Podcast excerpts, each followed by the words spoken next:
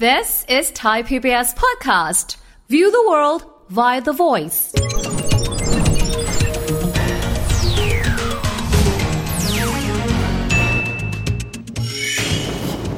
สวัสดีครับ ยินดีต้อนรับเข้าสู่รายการเศรษฐกิจติดบ้านนะครับ วันนี้จะมาคุยกันถึงเรื่องของครั้งหนึ่ง ที่เคยเป็นเทรนด์มันคือ NFT non fungible token ครับหลายคนแค่บอกว่าได้ยินก็งงแล้ว ฟังอธิบายหลายทีก็ยังงงอยู่ แต่เอาเป็นว่าครั้งหนึ่งครับ มันเคยไต่ระดับสูงมาก จนกระทั่งท้ายที่สุดเหมือนกับมันหายไปครับ มันยังอยู่หรือไม่ และบทบาทของมันนับแต่นี้เป็นอย่างไร วันนี้พูดคุยประเด็นนี้กันนะครับ NFT ครับ กับนายกสมาคมฟินเทคแห่งประเทศไทย คุณชลเดชเขมารัตนา หรือว่าคุณนึก คุณนึกสวัสดีครับ สวัสดีครับ คุณนึกประมาณ 2 ปีที่แล้วนี่ฮิตมากนะครับ โอ้งานศิลปะงานอาร์ตบทเพลงเป็น NFT หลายคนแบบฟังแล้วก็ยังไม่ค่อยเข้าใจ แต่เอาเป็นว่ากระแสแฟบไปแล้ว ต้องถามมันครับว่า NFT คืออะไรครับ ครับก็ NFT เนี่ยมันคือเป็นโทเค็นซึ่งยูนิค อืม คำว่ายูนิคคือมีแค่ชิ้นเดียวในโลก สิ่งเดียวในโลก ครับ นะครับ ยกตัวอย่างผลงานศิลปะ อืมอืม นะครับมีชิ้นเดียวในโลก ครับ มันอาจจะคล้ายกันแต่ว่ามันก็แทนกันไม่ได้ร้อยเปอร์เซ็นต์ อืม นะครับเพลงก็มีชิ้นเดียวในโลก ครับ นะครับโฉนดที่ดินก็มีชิ้นเดียวในโลก อ่ะโอเค พระเครื่องก็มีชิ้นเดียวในโลก ครับ เพราะฉะนั้นไอ้ที่พูดมาทั้งหมดเนี่ยเราสามารถทำให้อยู่ในรูปแบบของ NFT อืม นะครับมันจะไม่เหมือนกับคริปโตเคอเรนซีอย่างเช่นบิตคอยบิตคอยหนึ่งบิตคอยที่อยู่กับผมกับอยู่กับคุณวิทย์เนี่ยมันแทนกันได้อย่างสมบูรณ์ อ่ะโอเค แต่ NFT มันแทนกันไม่ได้ ครับ นะครับแล้วก็บิตคอยเนี่ยมันสามารถแบ่งแยกย่อยได้ อืมแตกแบงค์ แตกแบ่งค์ได้นะครับแต่ NFT เนี่ยแบ่งแยกย่อยไม่ได้ โอเค นะครับอันนี้คือ งั้นก็ขอขออนุญาตถามนิดนึงแบบคนไม่รู้เนาะ ครับ สมมติโมนาลิซามีชิ้นเดียวในโลก ครับ แต่ว่ามันก็ไม่ใช่ NFT เพราะมันเป็นของที่จับต้องได้ ครับ แล้ว NFT มันต่างจากภาพโมนาลิซาที่เราจับต้องเนี่ยยังไงครับ เราสามารถที่จะเอาภาพโมนาลิซาในชีวิตจริงเนี่ยไปทำเป็น NFT ได้ อือหือ นะครับเหมือนกับเป็นเขาเรียกว่าเป็นคู่แฝด โอเค นะครับในโลกจริงในโลกจริงก็มีภาพโมนาลิซา อืม ที่อยู่ในมิวเซียม ในโลกเสมือนก็มี NFT อืม นะครับเราก็บอกว่า แต่คนก็ copy ภาพได้ปะ ได้ครับ เช่นสมมติอ่ะ copy ได้เลย ไปอ่านี่ ใช่ โมนาลิซาหนึ่งแล้วก็ copy มาเป็นแสนภาพ ทุกคนก็จะมีโมนาลิซาของดาวินชีเหมือนกันหมดเลย ในโลกดิจิตอลใช่ ครับ เพราะฉะนั้น NFT นะครับจะสื่อถึงการเป็นเจ้าของ จะสื่อถึง ownership อืม แต่ไม่ได้สื่อถึงลิขสิทธิ์ ไม่ได้สื่อถึง copyright เพราะฉะนั้นถ้าเกิดว่าเรามีภาพโมนาลิซาใน NFT หลาย ๆ ภาพเนี่ยเราก็ไม่รู้หรอกว่าอันไหนเป็นของที่เป็นของจริง แต่เรารู้ว่าเราเป็นเจ้าของชิ้นนี้ชิ้นนี้นะเพราะฉะนั้นต้องต้องแยกกันเรื่องของการเป็นเจ้าของกับเรื่องของลิขสิทธิ์ โอเคครับแตกต่างกัน ผมถามย้อนกลับไปประมาณ ครับ 2 ปีที่แล้ว ครับ ใครๆก็จะพูดว่า โอ้ อันเนี้ยต้องเอาไปโทเคนไนซ์ทำให้มันเป็น NFT แล้วราคาก็สูงไปเลย ครับ อยู่มาวันหนึ่งมันก็หายไปเลยโดยที่เราไม่รู้ว่ามันเกิดอะไรขึ้น ครับครับ ปรากฏการณ์ในช่วง 2 ปีที่ผ่านมามันเกิดอะไรขึ้นครับทำไมคนถึงไม่ได้นิยม NFT จากวันนั้นส่วนนี้ครับ ต้องบอกว่าคำที่ผมใช้บ่อยๆ ก็คือผมใช้คำว่า dot coin bubble คือเราคุ้นกับ dot com bubble ปี 2000 อันนั้นคือหุ้นเทคโนโล จำได้ ยี ละครับ นะครับ มีเว็บไซต์อะไรขึ้นมาก็เข้าตลาดหลักทรัพย์ ครับ แล้วก็สามารถที่มีราคาเพิ่ม สร้าง ขึ้น มูล ได้หม ค่า ด ได้เยอะมาก ใช่ dot coin ก็เหมือนกันครับ แค่มีเหรียญเข้าไปลิสต์ก็ขึ้นหมด เพราะอะไรครับ เพราะว่าคนเนี่ยกำไรจากเหรียญหลักๆ อย่างเช่น Bitcoin Ethereum อืมอืม แล้วพวกที่เขากำไรเยอะๆเนี่ยถามว่าเขาจะเอาเงินออกมาฝากแบงค์ไหมฮะ ก็ไม่หรอกค ไม่ รับ ใช่จริตเขาไหม ไม่ใช่จริต อ๋อโอเค ไม่ถูกเขาก็เลยต้องไปหาสินทรัพย์ใหม่คที่รับ ใกล้เคียงกัน ซึ่ง NFT เนี่ยเกิดขึ้นมาในยุคนั้น อืม เพราะฉะนั้นเงิน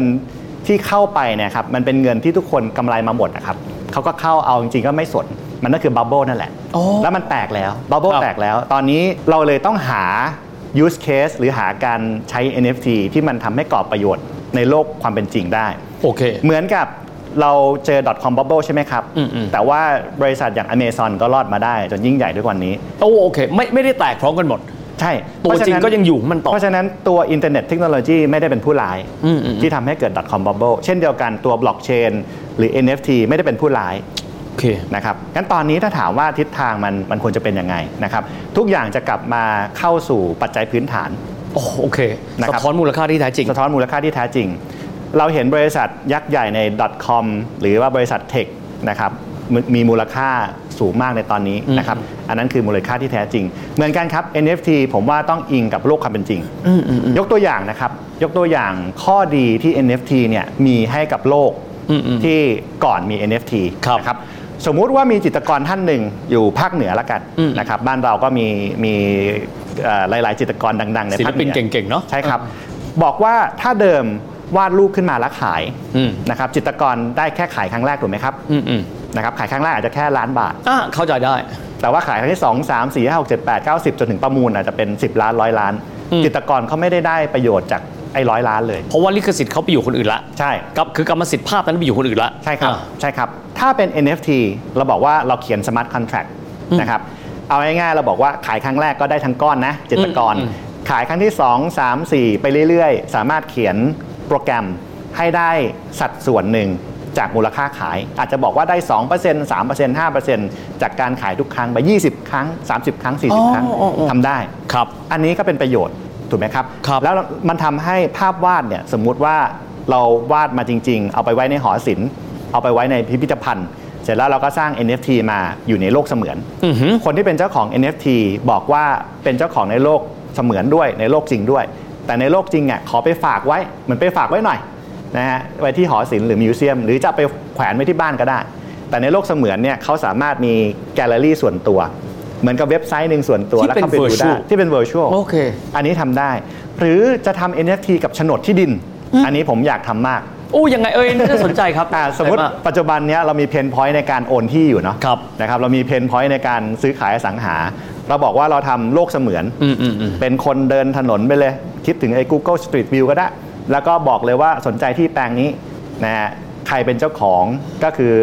NFT เนี่ยเอาไปแทนโฉนดซะ ครับ แล้วก็สามารถดูได้ว่าเปลี่ยนมือมากี่คนเท่าไหร่ โอเค แล้วถ้าจะเปิดเผยมูลค่าก็ทำได้ แล้วสนใจอยากซื้อก็ซื้อเลยนะครับ แต่แต่ว่าที่ดิน ได้ ที่เป็นกายภาพก็มีผืนเดียว ใช่ครับ เพียงแต่ว่า น่นอน ทำให้เป็นโลกเสมือนซะ เพื่อง่ายในการเข้าไปดูเข้าไปเอ่อแสดงความสนใจที่จะซื้อ แล้วก็สามารถถ้าแอดวานก็สามารถทำธุรกรรมได้ด้วย ถูกครับ สามารถทำธุรกรรมได้เลยใน เพราะตอนนี้จะมีฟุตพิ้น ใช่ครับ ว่าใครซื้อใครขายใครเป็นเจ้าของซื้อมาราคาเท่าไหร่ ครับ ผ่านระบบดิจิทัล ใช่ครับ ก็คือบล็อกเชน ใช่ครับ โอ้ เพียงแต่ว่าตอนแรกเราต้องทำ KYC ก่อน ครับ ก็คือง่ายๆ เหมือนเปิดบัญชีธนาคารน่ะ อืมอืม ต้องแสดงตัวตนว่าเป็นนายชลเดชเป็นนายวิทย์ก่อนนะ เข้าใจ เอาบัตรประชาชนไปเสียบหรือ NDID เพื่อรู้ว่าเราเนี่ยเป็นตัวตนเป็นคนจริง ๆ แล้วก็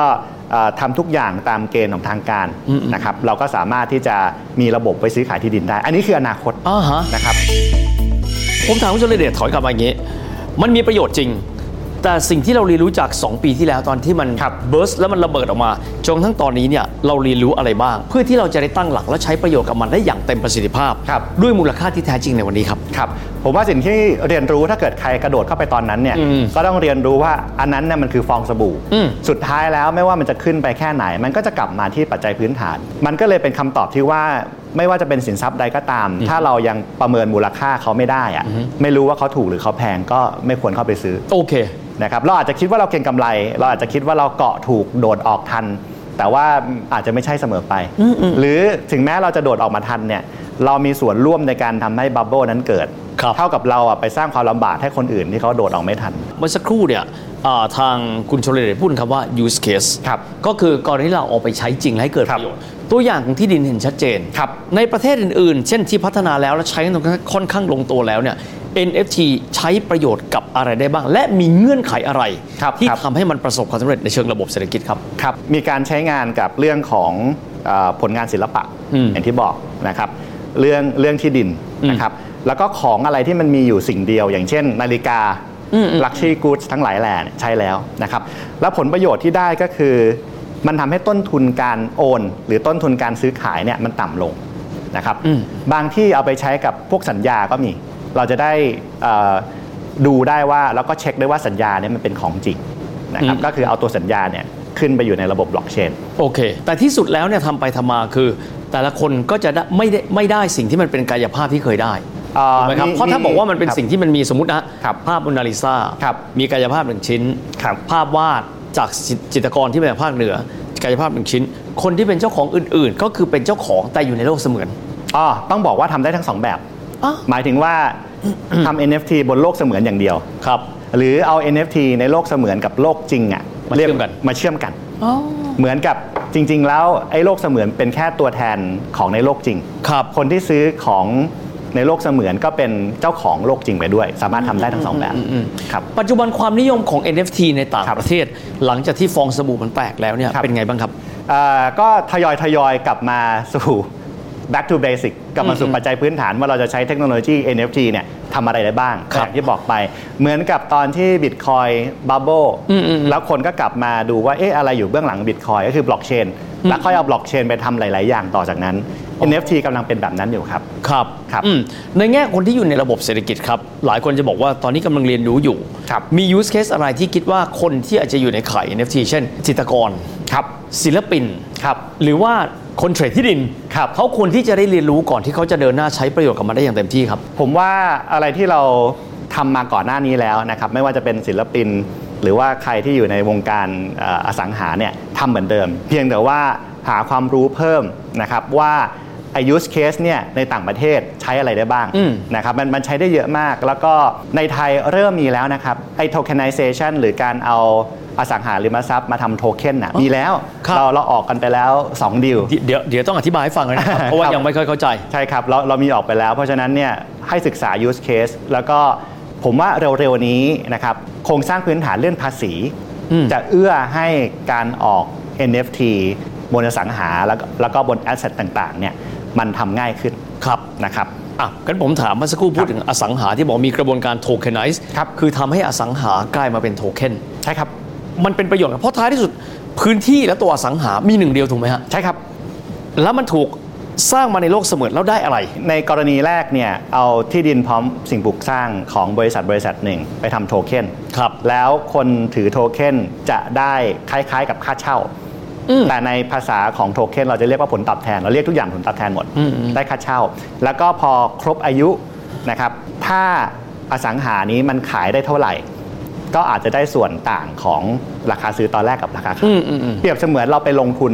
ซื้อ ครับ ที่ดินพร้อมสิ่งปลูกสร้างนี้ แล้วก็ได้ปันผลมาเรื่อย อ๋อ ๆนะแล้วตอน เพียง จ แต่ บ ตอนนี้ ก็อาจจะได้ เปลี่ยนเป็นรูปโทเค็นอย่างนั้นเหรอ เป็นรูปโทเค็นเพื่อทำให้เราลงทุนในปริมาณน้อยๆได้ แต่อันนี้จะไม่ใช่ NFT นะครับ อ๋ออั อันนี้เป็นโทเค็นซึ่งในหนึ่งโปรเจกต์เนี่ยเนื่องจากมูลค่าเขาสูงมาก อืม หลายพันล้านเขาเลยต้องออกมาให้คนซื้อเยอะๆได้ แตกย่อยได้ แตกย่อยได้ โอ้ นะ ก็ ครับ เป็นประโยชน์แบบนี้ไม่จำเป็ ใช่ครับ นต้องหนึ่งคนแล้วซื้อทุกทั้ง property ครับผม สมมติ property หนึ่งแบบ 1,000 ล้านบาทคงคงไม่ไหว ครับ นี่ก็แตกแบงค์แตกออกมาเป็นโทเค็น ครับอันนั้นคือที่ดินพร้อมสิ่งปลูกสร้าง อืมอืม ที่บริษัทเช่า อีกกรณีหนึ่งคือเอาคอนโดมาทำ ครั โท บ เค็นนะครับคอนโดเราอาจจะซื้อทั้งห้องไม่ไหว อืมอืม แล้วก็ซื้อเป็นตารางเมตรตารางนิ้ว อันนี้ก็มีทำแล้ว โอ้เหรอ ใน ฮะ ไทยมีแล้วครับ โอ้จริงมันเหมือนมันมีโซลูชันเยอะแยะเลยนะฮะ ใช่ครับใช่ค แต่ รับ ว่าการที่จะเข้าใจมันก็คงจะไม่ง่ายคำถามสุดท้ายครับ เรื่องของกฎเกณฑ์ในบ้านเราเอง ครับ มีความพร้อมขนาดไหนเอื้ ครับ ออำนวยให้การส่งเสริมในขณะเดียวกันควบคุมให้ปลอดภัยเนี่ย ครับ มากน้อยขนาดไหนครับ ครับเอ่อกฎเกณฑ์เราเป็นชาติแรก ๆ ในโลกนะครับที่มีกฎหมายเกี่ยวกับดิจิทัลแอสเซท โอ้ เรามี ครับ พรกสินทรัพย์ดิจิทัลหลายปี อ่าฮะ แล้วนะครับ ครับ ตอนนี้เนี่ยเอ่อผมคาดว่าอันนี้ความเห็นส่วนตัวไม่เกี่ยวกับสมาคมนะครับ ผมคาดว่าพรบหลักทรัพย์กับพรกสินทรัพย์ดิจิทัลเนี่ยควรที่จะปรับเข้าหากัน อืมอืม ให้ของที่มันเหมือนกันอยู่ในโลกเดิมกับโลกใหม่เนี่ยมันมีกระบวนการในการออกก็ดีในการดูแลก็ดีหรือภาษีก็ดีเนี่ยให้เท่ากัน อืม อย่างเช่นผมบอกว่าเราเอาที่ดินพร้อมสิ่งปลูกสร้างมาทำโทเค็นเอาคอนโดมาทำโทเค็นเนี่ยก็ควรที่จะเก็บภาษีเหมือนกับเราไปลงทุนในกองทุนรวมมาสังหาริมทรัพย์ หรือรีด ครับ นะครับเหมือนเหมือนกัน อันนี้เนี่ยอ่าคาดว่าถ้าทำได้เราจะเห็นไอ้ tokenization ของ asset เนี่ยหรือการเอาสินทรัพย์ในโลกจริงมาออกโทเค็นเนี่ยอีกเยอะเลย เพราะว่าเอกชนเราพร้อมอยู่แล้ว เรามีอินฟราพร้อม เรามีบริษัทที่ที่มีดีลเยอะเตรียมรอไว้อยู่แล้วครับ ผมว่าเป็นนวัตกรรมใหม่ ๆ ที่เราคงจำเป็นต้องเรียนรู้ เพราะว่าเรียนรู้ก็มีความหมายว่าเรามีเครื่องมือในการบริหารเรื่องการเงินอีกอย่างหนึ่งด้วย วันนี้ขอบคุณอาจารย์มากนะครับขอณมาก ส คุ วั ณ ส ผู้ชมครับ ดีครับ นวัตกรรมใหม่ ๆ เกิดขึ้นทุกวันนะครับ แต่จะใช้ประโยชน์ได้ก็ต่อเมื่อเราเข้าใจมันอย่างถ่องแท้เท่านั้นแหละครับ และนั่นเป็นภาพรวมของรายการของเรานะครับ เศรษฐกิจติดบ้านนะครับ วันนี้เวลาหมดลงแล้ว พบกันใหม่โอกาสหน้า สวัสดีครับ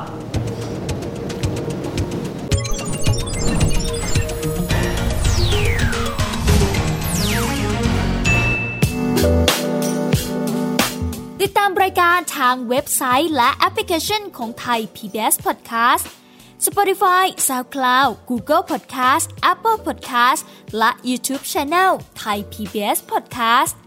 Thai PBS Podcast. View the world via the voice.